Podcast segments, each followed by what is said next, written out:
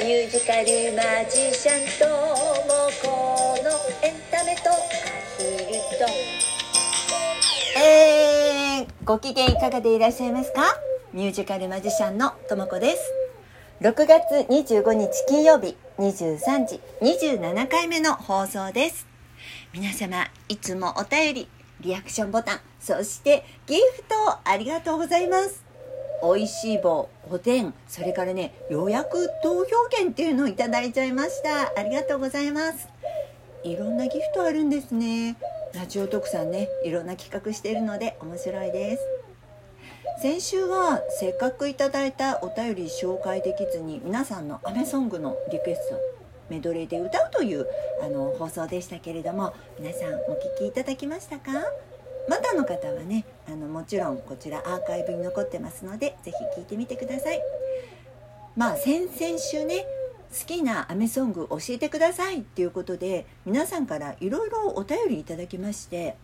でその週はね「レイニーブルー」だけ歌ったんですけれども、まあ、他にもたくさんいい曲があったのでいただいたお便りの紹介と一緒にメドレーで歌おうって思ったんですよ。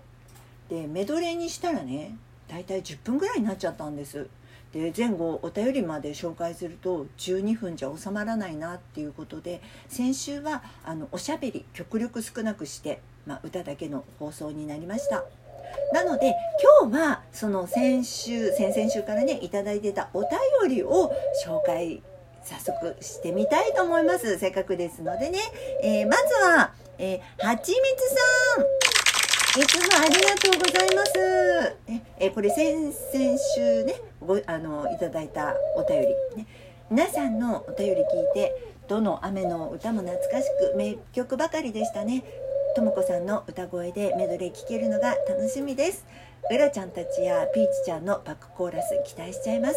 鬱陶しい梅雨も楽しく過ごしそうですね。ということでありがとうございます。はちみつさん先週のを聞いていただいたかなね、うらちゃんめっちゃコーラスしてましたよね。もういいタイミングで「ほっほほ」ってね。あら今私が言ったら泣き止んじゃったけども今日もガンガン泣いてもらってますよ。あ泣いてくれてるねうらちゃんありがとうね、えー、続いてまいりましょう。ピーちゃんさんからいただきました。いつもありがとうございます。やっぱり歌うともこさん素敵です。来週の歌の歌じゃない雨の歌メドレーでたっぷり聴けると思うとウキウキします。ありがとうございます。ねピーちゃんさんも聞いていただいたかな。ねピーちゃんさんのその、えー、なんだっけ？レイニーブルーのあのが好きって言ってたのでそれは最初にね歌ったんですけれどもね。さて続いてまいりますよ、えー、まゆみエイプリルさんありがとうございます。えー、こちらはですね先週リクエスト先々週ねリクエストいただいて、えー、好きな雨の歌マイナーなんですけれども昔レベッカの「真夏の雨」が好きでした。30年以上前の曲です。ボーカルののっこさんの澄んだ歌声が印象に残っています。ということで先週はレベッカの「真夏の雨」から「スタートしましてこのメドレーね言いますと「真夏の雨」でしょ？その後森高千里さんの「雨」八神純子さんの「水色の雨」小林あさみさんの「ショパンは雨音の調べ」中西康さんの「最後の雨」そして、えー、飛鳥の始まりはいつも雨というね名曲揃いでしたね。水色の雨だけはね私あのライブでも歌ったことあったんですけれども他の曲は歌うの実は初めての曲ばかり。でレベッカの「真夏の雨」に関しては実は聞いたこともなかったので最初から覚えました。まあ割と一夜漬けって感じで覚えてまあね そういった曲ばっかりだったので。ただまあ私はねなんか集中してこう初めての歌ばかり覚えたって感じだったので楽しかったです。えー、そしてね、えー、先週の終わりからあの終わってからいただいたのがかりんさんからお便りいただきました。いつもかりんさんありがとうございます。素敵な歌声ありがとうございました。ついにぴったりの企画ですね。全部ジャンルの違う曲なのにピアノの伴奏もできるなんてすごいな。ピーチちゃんも途中で歌っていましたね。ということなんですけどそうそう気づいていただきましたピーチの声はねあの、うらちゃんの声に比べて「ええええなんて言ってるのであのあんまりあの目立たなかったんですけども途中ねあの自分のご飯食べてるカカカカカっていうような音までパーカッションのように入っていたのでよく聞いていただくとわかるかと思いますよ。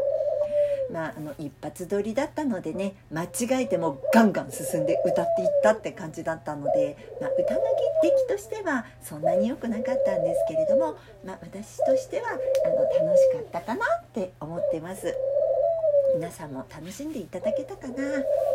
まあ、夏にはね夏の歌の企画しようかななどとも思っております。お楽しみに。またあの皆さんの好きな夏の曲もね教えていただけると嬉しいです。そして、えー、今日はですねワクチンの話しましょう。早速ねワクチンでもお便りいただいてますよ。演歌マジックのトマトさんです。ありがとうございます。いつも拝聴しています。ワクチン私は1回目5月19日。2回目は6月の9日。近くの行きつけの病院で打ってきました。9時の受付。私は8時59分20番20秒前に行きました。9時からなのでまだです。って受付で言われてそう言ってる間に9時になり「あの今9時になりましたよ」って言うと「はい受付します」ということで接種いたしました。驚いたのがなんと私がその病院のコロナワクチン接種1日目の1番目の接種でした。こんなタイミングで初めてなのでびっくりびっくり。早いのがいいのか皆さんの様子を見てからの方がいいのか微妙な感じでした。打つのは全然痛くないですが翌日から腕が上がらない倦怠感食欲不振。2回目は翌日からまた倦怠感食欲不振。熱38度が2日間出て何も食べれない。しんどいしんどい。ああこれが副反応だなと思いました。個人差はありますが2回目は気をつけてくださいという情報をねトマトさんいただきましてありがとうございます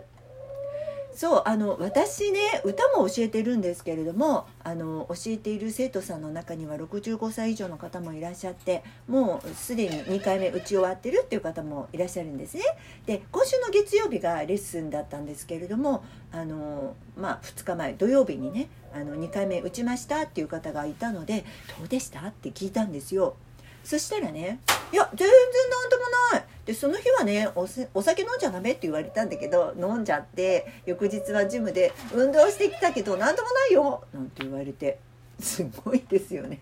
あの私そっちにびっくり。もうコロナの方もね逃げ出すんじゃないかって思っちゃいました。元気なねあの65歳以上の生徒さんだったんですけれども。で、えー、私はね実は昨日新型コロナワクチン大手町の大型接種会場で1回目打ってきましたよ私あの板橋区に住んでるんですけれども板橋区は23区の中でもあの接種券が早く届いて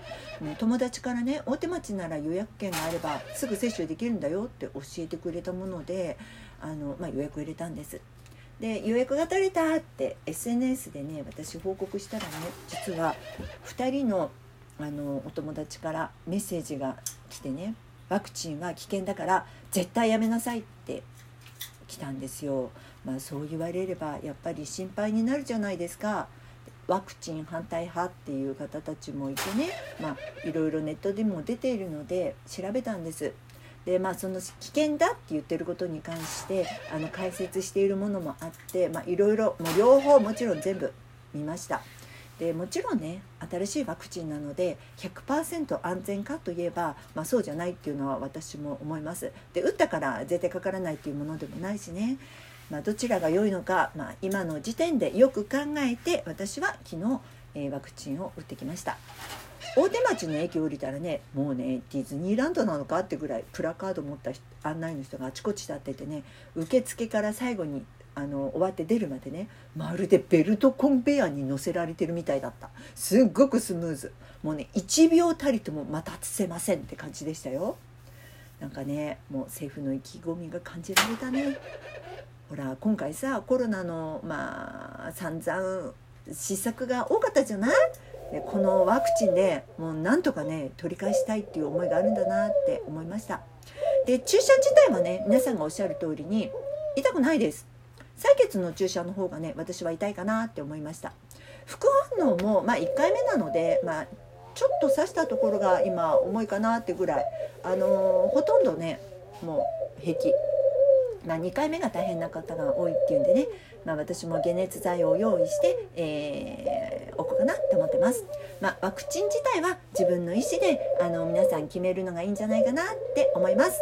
えー、来週は水曜日に私新宿のシャンパーニュの出演があるのでその時のお話をしたいと思います、えーこちらもまだねご予約お待ちしておりますよ、えー今回はね、えーもちろん雨の歌も歌うんですけれどもシャンパーニュの店長のねあの斉藤さんがからプリンセス天功さんのアイドル時代の曲を歌ってくれっていうリクエストがあるのでこちらにも挑戦してみようかななんと思っております、えということであやばい10分過ぎましたね、えこの番組は私ミュージカルマジシャンともこが自分のステージの裏話一緒に暮らすアヒルやカモたあのあカモじゃないよ。アヒルやハートたちの話などゆるくだらーっとお話しする番組です。よろしければフォローしていただけると嬉しいです。リアクションボタンそしてギフトなど励みになります、えー皆さんからのお便り随時募集しております。感想メール、えー質問を送るからあのぜひお寄せください、えーそれではあちょうどいい時間になりましたね。11分過ぎました、えーまた来週の金曜日23時にお耳にかかりましょう。お相手は私ミュージカルマジシャンともこでした。それではお元気よー